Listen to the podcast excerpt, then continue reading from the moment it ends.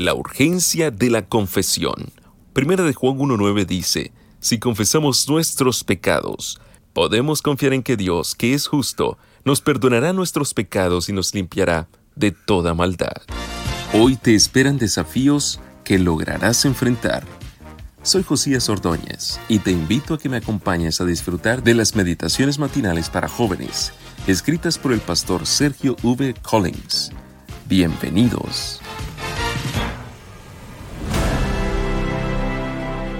Reconocer nuestros pecados es imprescindible para que seamos perdonados. Por eso el Señor había indicado, si alguien comete alguno de estos pecados, deberá reconocerlo. Levítico 5:5. Sin embargo, al corazón humano le resulta difícil admitir sus faltas. Tiene una inclinación natural hacia la autojustificación. A principios del siglo XVII, el duque Osuna, virrey de Sicilia y luego de Nápoles, visitó una galera con presos en el puerto de Barcelona, España. Uno por uno los prisioneros se presentaron ante él y a todos les hacía la misma pregunta. ¿Por qué crimen estás aquí?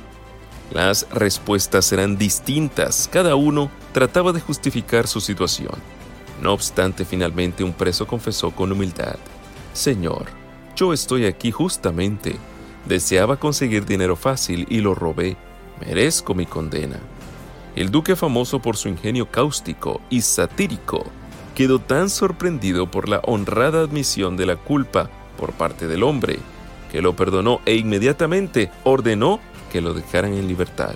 Eres demasiado malo como para dejarte entre tantos hombres inocentes, dijo, de modo que todos pudieran oír. Es posible que la vergüenza o el orgullo estorben nuestra decisión de confesar nuestros pecados. Siempre es más fácil dar por sentado que todo está bien o que mejorará pronto. Pero cualquiera sea la razón, mentiríamos si decimos que no hemos cometido pecado. Dios ve nuestra duplicidad, observa nuestra hipocresía, penetra hasta lo más profundo de nuestro ser. Allí examina nuestros pensamientos y deseos y deja en claro si son buenos o malos.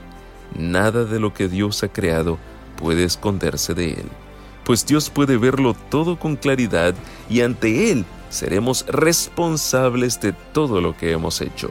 Hebreos 4, 12, 13.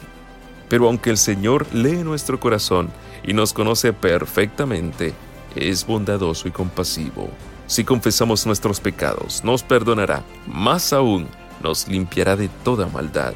Una experiencia tal nos asegurará estar de pie ante su presencia en el día final. De hecho, podemos disfrutar de ella ahora mismo si voluntariamente nos entregamos a la misericordia de nuestro amante Salvador.